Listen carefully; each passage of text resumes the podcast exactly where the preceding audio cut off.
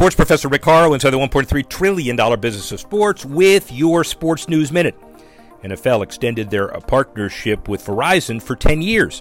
The goal to focus on implementing Verizon's 5G network to improve venue operations, scouting, training, health, and safety across the league.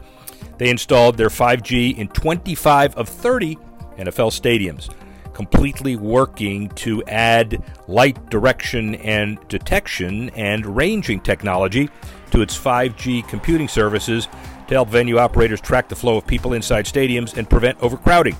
Verizon began installing 5G in NFL stadiums in 2019 to create augmented reality experiences and multi camera viewing options in the NFL app.